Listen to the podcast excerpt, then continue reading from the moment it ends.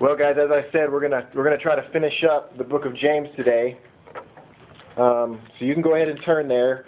We're in James chapter five, the very last chapter of the Epistle of James. And uh, last week we got through verse nine, and uh, what we had been seeing there was we saw that James was comforting the churches that he's writing to, these churches who were being persecuted a lot of the poor people in these in these early Christian churches were being persecuted by the rich. And James was comforting them, and he was comforting them with the return of Christ. What he, he emphasized the return of Christ several times. And one aspect of that was to give them the comfort of knowing that the judge was going to come and make everything right. And that's what we saw last week. So now, let's jump right into verse 10 and 11 and here we're going to see James. He's still he's still speaking to the churches, and we didn't quite finish this, but we're going to do it right now, real quick. Um, but he's still encouraging them to be faithful under their persecution and to be patient. And that's what we're going to see here. He's going to point them to the prophets of old as some examples. Uh, I'll read verse 10 and 11. It says, As an example, brethren, of suffering and patience, take the prophets who spoke in the name of the Lord. We count those blessed who endured. You have heard of the endurance of Job and have seen the outcome of the Lord's dealings, that the Lord is full of compassion and is merciful. And so here, James tells them to look at the prophets of old, these prophets who spoke in the name of the Lord, um, referring to the prophets of the Old Testament scriptures. And he's saying, look at the lives of, of these guys and let them be examples to you, examples of patience and endurance in the faith. You know, and so I just thought, if we actually wanted to do this, just like these churches were being called to do it, where would we where would we go? Like what examples would we go to to look for some who are faithful? If we're struggling under hardships and, and maybe some hard things that the Lord has asked us to do, where would we go to see some examples that we can relate to? And I put here that I don't think there's any better place to turn to than what many people call the Hall of Faith, which is from Hebrews 11 and in Hebrews chapter 11, the writer there is just giving example, example, example after example of, of faithful, not only prophets, but just faithful, godly men and faithfully godly women are listed there as well, of just people who um, conquered their sin and did great things in the name of the Lord um, by faith. And so that's what you can see if you if you'll um, turn to welcome everybody. How you doing? So that's what you can see there in Hebrews chapter 11. If you'll turn there, and if you're looking for some encouragement in the faith, turn to Hebrews chapter 11 and see all these lists of godly men, godly prophets, and even godly women who who honored the Lord and were faithful through hardships. And so, all a lot of these things that were written of the the good and the bad of many of God's people in the past were written for our benefit we can see from where they from where they fell and stumbled and fell short, and we can we can learn from their faithfulness, and we can see and and, and from the accounts of their lives how God honors um, the faithful. But here, so there's a good place for you guys if you want to turn there to Hebrews chapter 11, uh, I guess in your own time. But here in our text in James chapter 5, verse 11, that's where we are today, um, James chapter 5. In James chapter 5, James singles out Job James, James singles out one man as an example, and he picks Job. And for all of us who know the, the story of Job, um, we know that he is a very fitting example of somebody who endured. Um, we don't know the exact timelines of, of Job's suffering, but when you read the book of Job, you see that Job lost just about everything that someone in this life can lose. He lost his family, his riches, his land, the love of his wife, it even seemed. As his wife asked him at, at, at one point, why don't you just curse God and die, she said. So there's an example of somebody who did not maintain the faith. Uh, but then you have Job who had said that he didn't sin with his mouth. And all these hardships that came upon him, um, he did not lose the faith.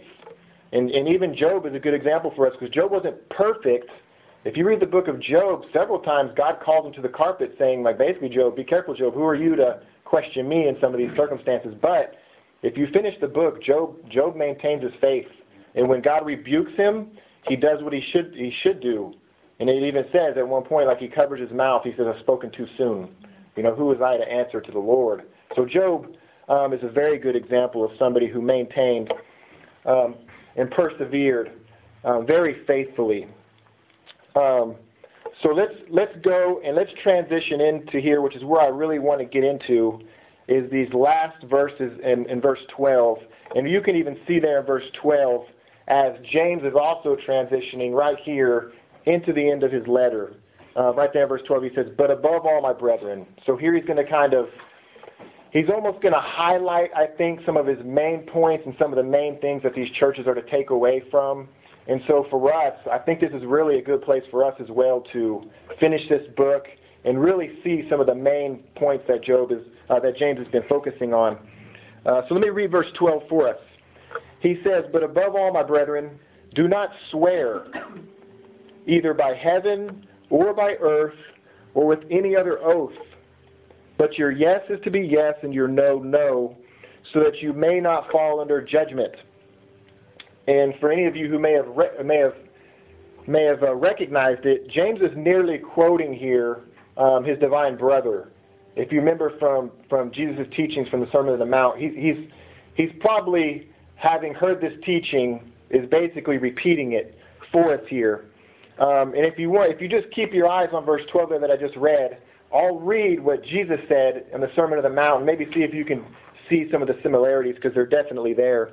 I'll read what Jesus said in Matthew 5. He said, Again, you have heard that the ancients were told, You shall not make false vows, but you shall fulfill your vows to the Lord. But I say to you, make no oath at all, either by heaven, for it is the throne of God, or by earth, for it is the footstool of his feet, or by Jerusalem, for it is the city of the great king.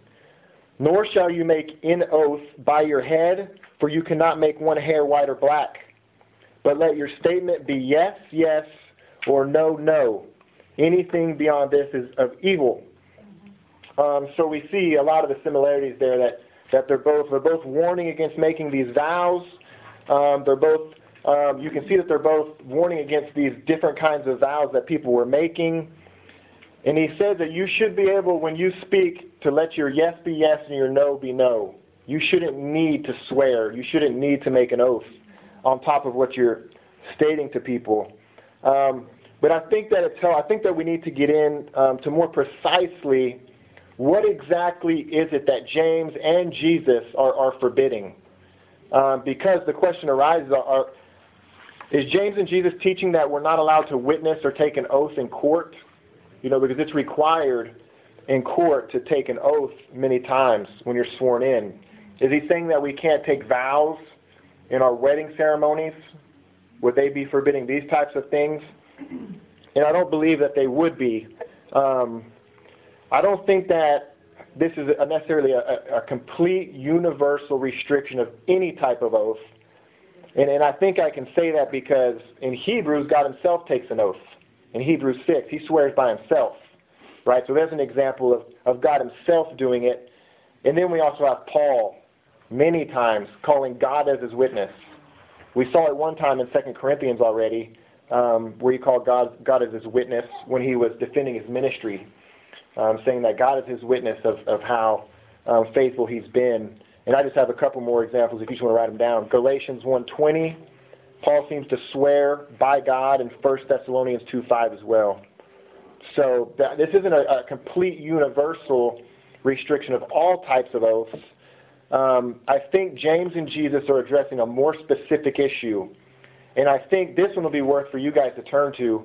If you guys will turn to Matthew chapter 23, I think Jesus brings up what exactly was happening in Judaism and into the in what these early Jews were doing um, with these oaths that they were making. And this is what I think that James and Jesus are probably more specifically addressing.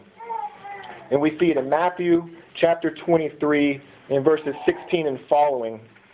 Um, I'll read it if, if most of you guys are there. Matthew 23:16 says this. Jesus says, "Woe to you blind guides, who say, whoever swears by the temple that is nothing, but whoever swears by the gold of the temple is obligated. You fools and blind men, Which is more important, the gold or the temple that sanctified the gold? And whoever swears by the altar, that is nothing, but whoever swears by the offering on it, he is obligated. You blind men, which is more important, the offering or the altar that sanctifies the offering? Therefore, whoever swears by the altar swears both by the altar and by everything on it. And whoever swears by the temple swears both by the temple and by him who dwells within it. And whoever swears by heaven swears both by the throne of God and by him who sits upon it. So, in short, I think what was happening were these Jews were basically, um, they would basically swear by, by objects of different authorities, which by, which by they were hoping that they could um, avoid these whatever they were saying to be binding upon them. Right? So if they were saying something that wasn't totally truthful, they may swear by something of a of, of a low value. Maybe they'd swear just by the gold in the temple, but not by the temple itself, you know. Um, and if they were really meant something, if they were saying something that they knew was really truthful and they wanted people to believe it, they'd swear by God himself. Right? Because they knew, okay, I'm not afraid that, you know, that God would judge me for this. So I think what they were doing, and Jesus is, is condemning them here by that, saying, you know, to, to swear by anything eventually winds up to, to swear by either him who sanctified that thing or by him who dwells in that thing, and basically you're swearing by God himself.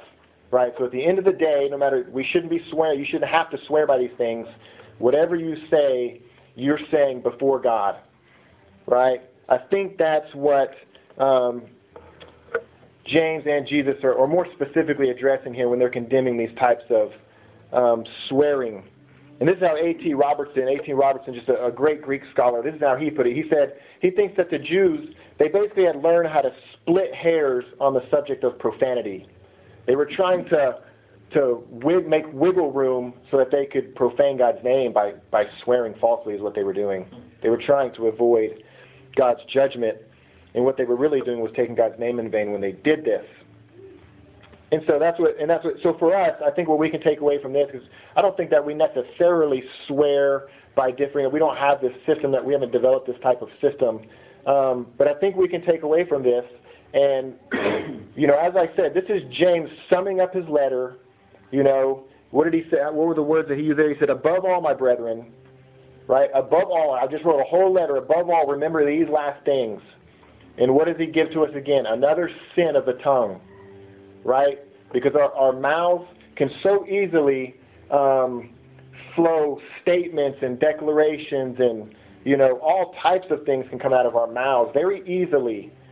But we must remember, just as James reminds us in Christ Himself, that on Judgment Day, Jesus says that every careless word will be called into judgment on that day. And so James ends his letter again when we've seen, I mean, he almost had a whole chapter devoted to the tongue and the sins of the tongue. This is one thing that he reminds us of again uh, that is of great importance. You know, and, and we as Christians, we worship him who is truth. Jesus says that he is the truth, and he's our Lord. And so when we speak, everything we speak should be under the lordship of Christ, and we should speak with truth. Our yeses should be yes, and our no should be no. We shouldn't need to go beyond that. Um, so let's go on. Let's go on to verse 13 where here James is going to pick up another topic. Like I said, he's summing up his letter here. He, he's, he's reiterating some things, but this is almost a, a, a new topic in a way in verse 13 and following. He's going to give the churches some direction on prayer, is what we're about to look at. And he's mentioned it before, but now he's really going to give us some explanation. He's going to explain uh, different reasons for prayer, different ways to pray, and he's basically going to talk about how we, all as the body of Christ, are responsible to do this. Um, I'm going to read 13 through 15. It says, Is anyone among you suffering? Then he must pray. Is anyone cheerful? He is to sing praises. Is anyone among you sick? Then he must call for the elders of the church, and they are to pray over him, anointing him with oil in the name of the Lord. And the prayer offered in faith will restore the one who is sick, and the Lord will raise him up. And if he has committed sins, they will be forgiven him. Right? So let's let's look first at verse 13. that I started off with there and see how the Christian is to pray in these different circumstances um, which are given. In the first circumstance James gives us there, he says, Is anyone among you suffering? He says, Is anyone suffering? If they are, they should pray. And so this word for suffering that he starts off with is just a very, very general word. Any type of trouble, any type of hardship, if anyone's suffering, the instruction is to therefore pray. Our first thought, our first inclination should be to, to take it to the Lord. That's what he's saying. And so this word is very general. As I said, it could, it could encapsulate everything that these churches were going through. They were being persecuted. They were, as we'll see, some are sick. He said that many were poor. Some were even um, dying, it seemed, of starvation maybe from the persecutions. So they had much suffering, and James tells them what they should do is to pray. And so that should likewise be our reaction. And because he just he simply says to pray here, I just thought I might add, um, maybe as a note, what types of prayer would James be um, directing these churches to pray? If these churches are under all these different kinds of suffering, what specifically, what kinds of prayer should they be saying? Um, and as I mentioned, I think James kind of spoke to it already in the first chapter when he talked about trials. And he said, when we go through trials, what is it that we should be asking the Lord for? Does anybody remember? When any of you suffer trials, wisdom, exactly. I think that's going to be um, the main thing that we should be asking God for in our suffering is for godly wisdom wisdom that's going to give us a, a proper perspective of our suffering. Um, I think because we're going to be tempted a lot of times to only pray to get out of the suffering. Uh, but it doesn't seem like a lot of the times in this, um, James gave us examples of people who had to suffer for long periods of time. Job, for instance, I mean, he suffered for a long, but the whole time he was in prayer, talking to God, um, and the Lord delivered him. But I think, so this would be the type of prayer that God's pointing us to. A prayer, God, give me wisdom. Help me understand the suffering rightly. Help me not to um, think wrongly of you, God, for allowing this or to think wrongly of others, but to persevere. Give me a, give me a godly wisdom so that I'll persevere properly through the suffering. Right? So I, I think that could be what James is speaking of there. The next thing he says, this is a little, little easier. He says, Is anyone cheerful? If anyone is cheerful, he should sing praises. He should sing praises. So this is just another type of communication with God. It's, it's almost taking the form of a prayer here because he's including it right with all of these prayers. Prayer is simply our communication with God, and we can do that through singing of praise to Him. So we had suffering, you need to pray. And just as Ecclesiastes says, there's an appointed time for everything. There's a time to weep, if there's suffering, you can weep and you can pray to God, and there's a time to laugh. There's a time to mourn, there's a time to dance. And so there is a time to be cheerful. When you're cheerful, you don't have to necessarily um, feel condemned or feel bad for that. If God has, has blessed your soul with, with cheer, He wants you to return praises. And this should be the Christian reaction when we are cheerful. And for examples of that, we all know there's no better place to turn than the Psalms. It, it wouldn't take you long just to flip through the Psalms to find um, David probably just with his mouth, and I think this is hard sometimes. It may be easy in congregational singing, you know, when we're being led in worship and the music's there and everybody else is joining in and you kind of blend in and it's easy to sing praise to God. But maybe when you're by yourself, is it hard to vocalize prayer or praise to God with your lips? Um, I think it can be. Um, it can be hard to muster up the humbleness to praise God as He should be praised. Um, I would just I just mentioned Psalm 33 1 here. If you just wanted to find somewhere to start, um, this is what David says in Psalm 33 1. He says, "Sing for joy in the Lord, O you righteous ones. Praise is becoming to the upright. Give thanks to the Lord with the lyre. Sing praises to Him with the harp of ten strings." Sing to him a new song and play skillfully with a shout of joy. And so this type of praising isn't just the, the quiet whisper. I mean, he is shouting praises to God, which which is another thing maybe hard for us to do. Maybe afraid somebody will hear. But this is this is this is biblical Christianity, somebody who has the faith to praise God and not be afraid of, of somebody hearing and, and for all the Lord, for everything He's done for us. Um, I think it's like I, I see it as a sign of, of not being humble enough. To not be able to praise God is is just probably a sign of pride. You know, the fact that we can't do this. Um, so let's, let's, let's go on there. In verse 14, what we're going to see here is more specific instruction on how we are to pray, not in the circumstance of cheerfulness this time, but in the very specific um, circumstance of sickness. James is going to speak to, to one who is sick. Verse 14, he says, Is anyone among you sick? Then he must call for the elders of the church, and they are to pray over him, anointing him with oil in the name of the Lord.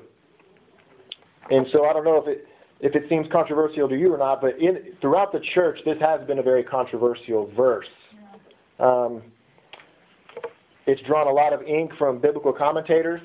The, many I had to read, read a lot about this text, and they had a lot to say because there's been a lot of variation on um, the meaning of the oil here and and things like that. Um, but let me let me just address what some of the usual questions are that, that arise from this text, and then and then I'll try to address them really quickly. Number one, as I kind of alluded to, why is oil being used in this prayer? That's one of the questions. Why is oil being used, and what's the significance of it? Another question: um, What is the necessity of the oil? If the oil isn't used, is the prayer going to be answered? Is that going to affect um, the, the prayer of the elders here? And then uh, verse 15 that I didn't read yet, forgive me, you can probably look at it real quickly. Verse 15 is going to is going to seem to speak of a very uh, a certainty of this prayer being answered, right? So all of these are, are kind of um, tough questions that you have to deal with when reading this verse. Um, and, and first, I want to point out here in verse 14 that as we see that it says that this sick, it just says that uh, the word sick, which is a general term for being sick, but I think we can understand from this verse that the fact that they have to call for the elders to them is speaking of a very uh, severe sickness, probably like a bedridden sickness where they're not coming to church, you know, for worship, and there they can just ask for the elders to come to them. They have to literally have the elders come to them um, because they're probably bedridden. So we see that this instruction here is for a a very serious situation. A bedridden person in the first century would probably be life threatening. Um, so we're talking about a very serious um, situation here. And the second thing that, that we noticed already and I mentioned is that the, as the elders are to pray over this person, they're to anoint them with oil, it says, in the name of the, in the, name of the Lord. So why the oil? Well, throughout the Old Testament, oil was used ceremonially it was, a, it, was a, it was used ceremonially to symbolize the fact that God was anointing someone. Um, our text uses the word anointing, doesn't it? Um, they have to pray over anointing him with oil, right? So the same language is used um, as in the Old Testament. Uh, God would, would set people apart or set things apart for his, his service, and he would do it with oil. And this was like a symbol of, of that happening. And I'm just going to read a very good uh, little clip here of this happening that addresses a wide scope of how this oil was used. It's from Exodus 30, verse 25. Exodus 30, verse 25, the instructions given to Moses for the temple. It says, I'll read it quickly. He says, You shall make of these a holy anointing oil, a perfume mixture, the work of a perfumer, and it shall be a holy anointing oil. With it you shall anoint the tent of meeting, and the ark of the testimony, and the table and all its utensils, and the lampstand and its utensils, and the altar of incense. And you shall anoint the altar of burnt offering and all its utensils, and the laver and its stand. And you shall consecrate them, so that they will be most holy, and whatever touches them shall be holy. And then you shall anoint Aaron and his sons, and consecrate them, that they may be ministers as priests to me. And you shall speak to the sons of Israel, saying, This shall be a holy anointing oil to me throughout your generations. Okay, so here we see, and this is how it's generally used, is that this oil is brought in to symbolize God setting apart something for his service. In the temple, he set apart the temple and all the tools that the priest had to use in it, and he set apart his priests. He set apart his priests, Aaron's and his sons, um, to service in the temple. And so I think this is the kind of the clue for us is how maybe or why maybe James would have been bringing this oil into the new covenant. And this is this is the language that um, Curtis Vaughan uses in his commentary. He says that this anointing with oil was intended to be an aid to faith. It was to be an aid to the faith of, I would say, not only of the person who's sick and receiving the oil, but also an, uh, an aid for the elders as well, who are praying for the sick. It's to aid their faith, um, because what this is, it's a very, it's a very vivid, visual aid, and it's just, it, and it's symbolizing the work that God Himself is doing.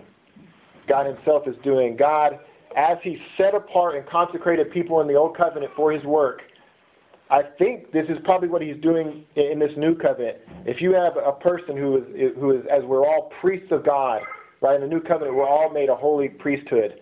Um, if somebody is sick and bedridden, he's he's he's consecrating them again back to their service, right? He's consecrating, he's setting them apart back to service, back to the service in God's kingdom. Um, in the in the in the the oil is just a visual aid, I think, in, in, in this consecration. It's it's very uh, it's almost like a ceremony is happening. And that's why I said it's not, you don't see the oil being used in, in every instance always, um, because it's a very serious um, event when somebody is bedridden, um, about to die, and it takes the oil here. Uh, so let's ask the other question. What's the necessity of the oil? Uh, must we have it? Say the, say the elders show up and they don't have the oil. Should you should you worry that that, that the prayer maybe is not going to get answered? I think this is an easy question to answer, um, simply because we have so many examples in the Bible of healings taking place, miraculous healings with no oil. Right? We see there's just many examples of it. I put a three. Peter raises a lame beggar who's been who's been lame his entire life without oil. Um, Peter's shadow would heal as he walked by. Um, that was done without oil. And Paul raised even a crippled man um, by merely talking to him. It was it was done without oil. Um, so I think we can safely say that it, it's not the oil. As I said, I think the oil is a symbol of, of what God is doing in this ceremony um, to set someone apart for, for his service. And even in the text, the main verb that we see in the text is not the putting on of the oil. The main verb of the sentence is the praying. That's the main verb of this sentence. And that's what James is talking about in this entire section here, is praying. I know that we make a lot of oil. That seems to be what most of the writing is about in the commentaries, about this oil. But the main point of the text is about this praying. And uh, the oil is just a participle that, that is, is, is, is put alongside the main verb. So the main verb is always the praying in this text. And then you'll see if you look down at verse 15, what is it that's credited for the restoration of the health? Is it the oil or is it the prayer? You know, it's the prayer and faith that's, that's honored by the Lord. So I don't think that oil is necessary. It, it, it, it's, it's helpful. It has, it has its reason. It's a, it's a tangible aid. Yes, sir. In, in your study, I haven't mm-hmm. read the commentaries on James yet. Does, does anybody say that the oil is representative of the Holy Spirit? No, they don't. Which for me, in my first, the first thing I thought was is represented. And I don't know where we got that from. Okay. That that's actually even as I'm reading this, I'm thinking like, that's what I know. That's what I normally had associated it with, right? And I think a lot of the charismatic groups that that use it somehow they make that connection. Right. But and that's why I read that whole section there of the Old Testament where most of your references are going to be referencing the, the setting apart and the consecrating the temple, and that's about the only time you see the oil is for that consecration. Okay. Right? So I was surprised myself that there wasn't a real direct correlation made with the Holy Spirit. Um, you know, but anytime healing's being done, of course, the Spirit is there. But yeah, there wasn't, for me, that's a good question because I thought the same thing. I have one in my study Bible, though. It has uh, about the Holy Spirit? Read it, read it for us.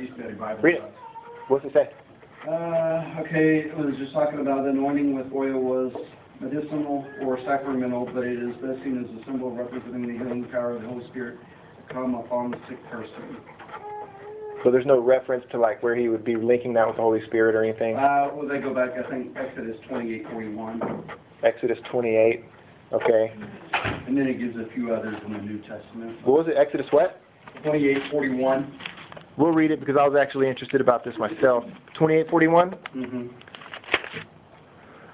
You shall put them on Aaron your brother and on his sons with him, and you shall anoint them and or- ordain them and consecrate them that they may serve me as priests. So that's pretty much exactly Talking about God's use and service. right. Which exactly yeah. Which is that he's almost like repeating what we read. Um, so yeah, I think the Spirit would would take part in that setting apart of someone, of course. Um, it's just not explicitly ever linked with the the third person there. So I'm, but yeah, I, I can see it, and naturally, I think we all think that for one reason or another, right? Um, okay, so let's look at the last ex- aspect of this. Let's look at the certainty of this healing. Is this healing guaranteed to take place? I, I've kind of always already given away um, how I what I think about that, um, but verse 15 seems to be unconditional because verse, verse 15 says, And the prayer offered in faith will restore the one who is sick, and the Lord will raise him up. And so that's kind of raised some questions too, as far as he doesn't seem to add any real clear cut um, conditions here. Although he does, he says it must be offered in faith, but he says if you offer in faith, it will restore the one who is sick. And so for me, I just look back at the, you know, if I have a verse that sounds um, not strange to me, but but something that almost is different than what I've um, I've been viewing um, a reality. Um, I just go back and look at the whole New Testament overall, and I and I think there's too many examples for us of seeing people who are sick and who do not receive healing um, to be to think that this is this is um, always an unconditional promise. That anytime you pray for healing in this way, it's going to be answered by God. Um, it'll always be answered, of course, but maybe not in the way that we're asking. Um, I have a couple examples here because I think Paul is a good example to use because Paul, of course, I think we can we can say very confidently had the gift of healing. Paul had miraculous gifts of healing in the early church, and uh, Paul himself had a what do you call a thorn in the flesh. We don't all know exactly what that meant, but he couldn't even. Um, God did not answer that request. God told him his, his grace is sufficient for him, and he did not heal him.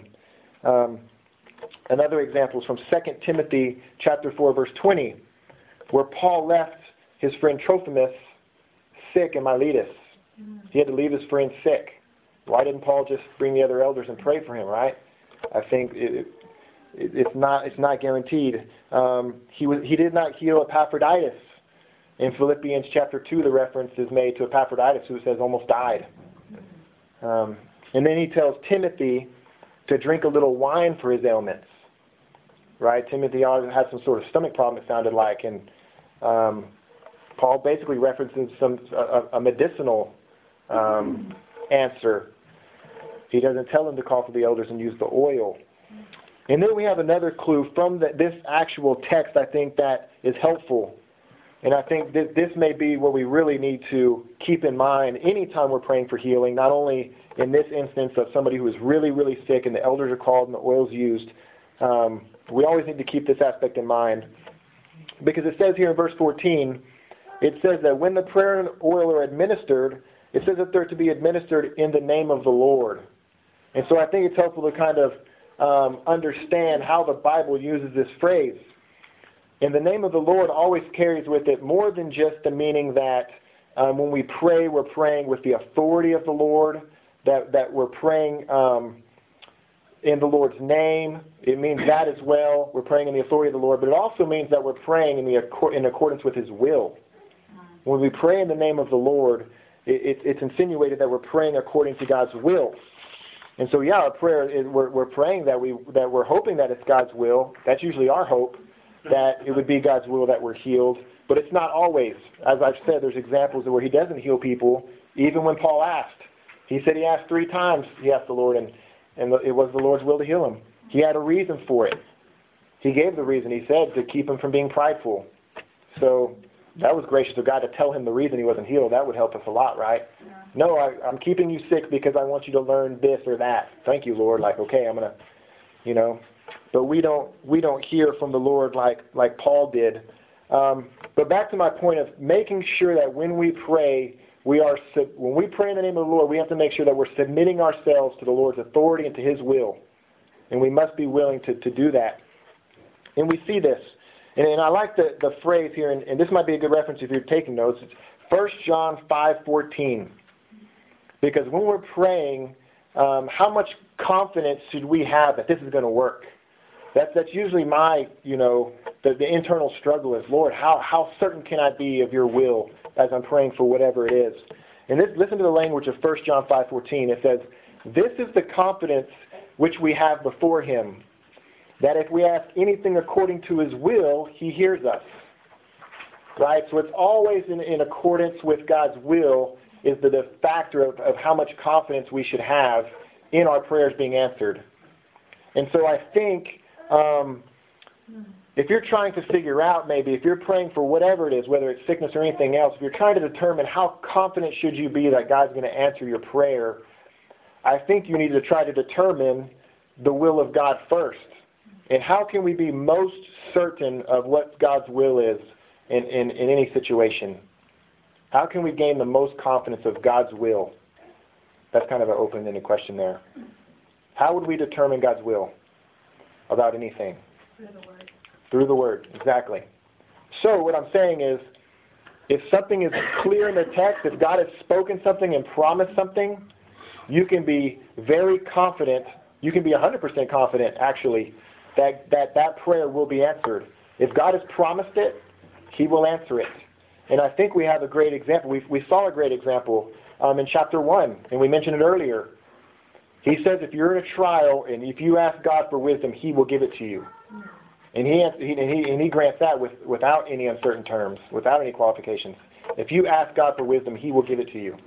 And so that's a great promise. That you can ask God for certainty that He will answer. So I always like to know how certain I can be of God's will. So yes, if you can, if you are sure that God promises something in His Word, He will 100% answer that prayer. It, and like I said, He doesn't always guarantee um, sickness to be answered, uh, the healing of sickness. So we can't always be 100% um, certain of his of his will in that area. Okay, um, let's look at the last aspect here. The last stipulation here um, in verse 15. It says this. It says that the I'm going to read verse 15 again. It says the prayer offered in faith will restore the one who is sick, and the Lord will raise him up. And if he has committed sins, they will be forgiven him. So this is kind of interesting because here James ties in the, um, the committing of sins with someone's sickness. And, I, and, and, and, this shouldn't seem too strange because we almost address this issue every time we do the Lord's Supper. Because in 1 Corinthians 11, Paul says that a very similar thing. Paul said that the reason some of those in the church in Corinth were sick and dying was because they had sinned, was because they were taking the Lord's Supper in an unworthy manner. And so there is a way in which our sins can affect. It is possible that our sinning can affect our, our physical health. And, and before we go, as much as I want to go quickly through this, I have to point out that what does it say here in the text? It says, if he has committed sins. That's a very big if in this text. Because we also know, as I mentioned the story of Job, sickness is not always related to sin. Right? You gotta we gotta have to think that in, take that in mind too. Job was sick for a completely different reason. Mm-hmm. God, uh, God allowed Job to be sick for a completely different reason than for discipline. Um, but it definitely is possible. And so when a sickness like this comes upon you, um, it could be a, an issue of sin. And the text seems to say that um, if, if, you, if you offer up this prayer of faith, which of course would include a repentant um, faith, as all faith is, that your sin li- uh, likewise will be forgiven, as well as the healing. Um, and we don't have much time. We've actually only got about seven minutes, and this is really where I wanted to camp out. So let's see how quickly we can go through this. Um, let's read verses 16 through 18. It says, Therefore, confess your sins one to another and pray for one another, so that you may be healed. The effective prayer of a righteous man can accomplish much. Elijah was a man with a nature like ours, and he prayed earnestly that it would not rain, and it did not rain on the earth for three years and six months. Then he prayed again, and the sky poured rain, and the earth produced its fruit. Um, so let me just sum this up as best as I can and concisely as I can, um, because I wish just as a church we could hang out here more. And maybe if I have a chance some other time to speak, maybe I'll I'll really hone in on this because I think as a church, as a young church, James is saying and, speaking of things that should be happening in these churches. And what is he saying that should be happening? There should be confession of sin one to another. You know, there should be confession of sin, he says. There should be praying for each other. Um, and then he and then he encourages it by saying that the effective prayer um, of a righteous man can accomplish much. And then he mentions Elijah. And he says, for any of us who may be doubting, you know, as maybe we've cast doubt maybe on the effectiveness of some of our prayers, um, he, he's trying to strengthen our faith in prayer by giving the example of Elijah. And he says he had a nature just like ours. Elijah was a fallen, sinful man just like us. He wasn't sinless. It says, and he prayed fervently, and God answered his prayers. And it didn't even rain on the earth for three and a half years as a result of his prayer. So he's saying, don't think that it's only for the super Christians. Don't think, you know, maybe as we read the earlier text where the elders are to be called for a certain situation. Don't think, oh, God only hears the elders' prayers. Mm-hmm. Elijah was a man just like us. And God answered his prayers and did a miracle, in fact, a great miracle. Mm-hmm. Um, so I just want us to, in this text, I just want us to see that this should be a normal aspect of, of Christianity and of, of the church. These things should be happening. Confessions of sins one to another. And I would say, especially if you sin specifically against someone, I think we can confess sins in generally, but we should be confessing. If we've sinned against a brother or a sister, um, we should take it to them so that they can do what it says so that they, so that we can pray for one another, so that we'll be healed. Maybe maybe even here it's kind of ambiguous, I think, and people go back and forth. It could even just be speaking of a spiritual restoration. If you sinned against a brother and, and, and your fellowship between a brother's um, broken or messed up, I'll tell you what will reconcile it is if you go to that brother or sister and say, I've sinned against you in this way, please forgive me. And I can tell you there's nothing better. I've done it here at this church, and the last time I did it with a brother, there's nothing better than when you do that with a brother and he says, Brother, of course I forgive you. Of course you're forgiven. Don't worry about it. Don't, and I mean, it's just a beautiful thing. And that's how we should be. We should be ready to forgive. You know what I mean? Just prepare yourself right now when somebody comes to you saying they did something horrible or said something horrible about you that really hurts you. Be ready to forgive. And it's just going to open up in our church just almost a um, a good habit and a good practice of these things which we want our relationships to be good. I mean, we're supposed to be here serving the Lord. If we're if we sin against each other, we've spoken against each other like James has warned against so many times, it's not going to be a healthy situation. You know, we need to be practicing this. So, so I'm encouraging us to do that. If you sin against a brother, seek them out, confess your sins, and then when, and when that's done, if somebody confesses a sin to you, pray for them. The text says to pray for them, you know, so that they'll be healed.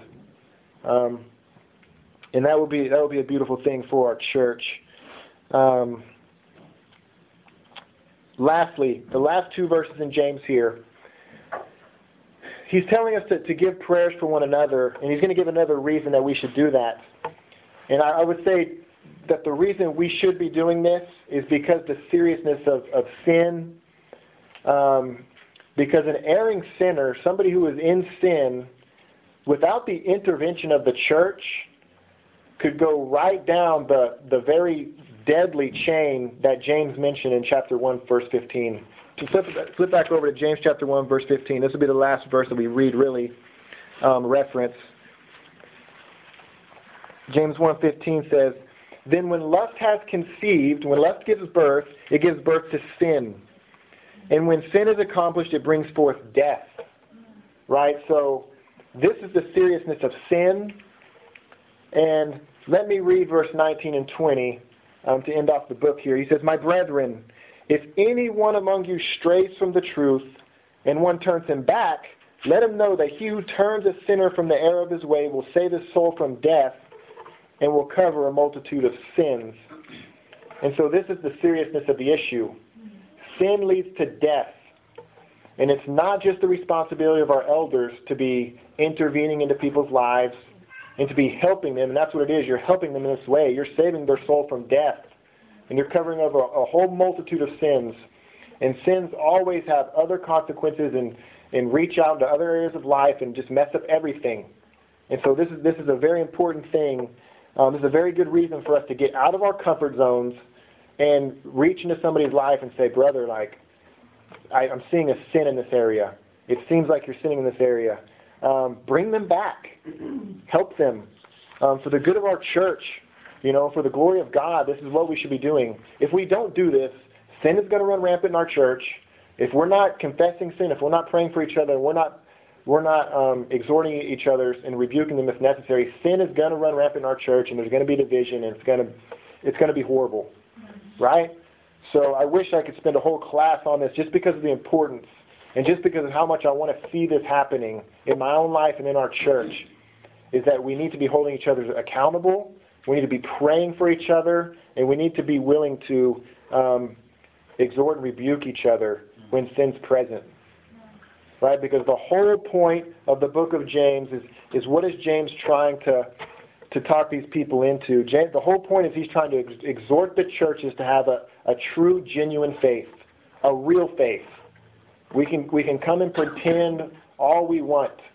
You know, we can come to church and say all the right things, but if we're not um, living in obedience to the word of Christ, it's not real. It won't be a true church. And I know that's what we all want. So the exhortation in, in James is just so many commands is because he wants the church to glorify God. And he wants the people to have a genuine faith. And so in short, that's the point. That's the point of this text. And so I pray that we'll, we too will work it out as James called these churches to. Amen? Amen? Thanks. It's been a it's been a privilege to do this class, and you guys have been great. Good questions and everything. Amen. Amen. Yeah, let's go to worship. We got about four minutes.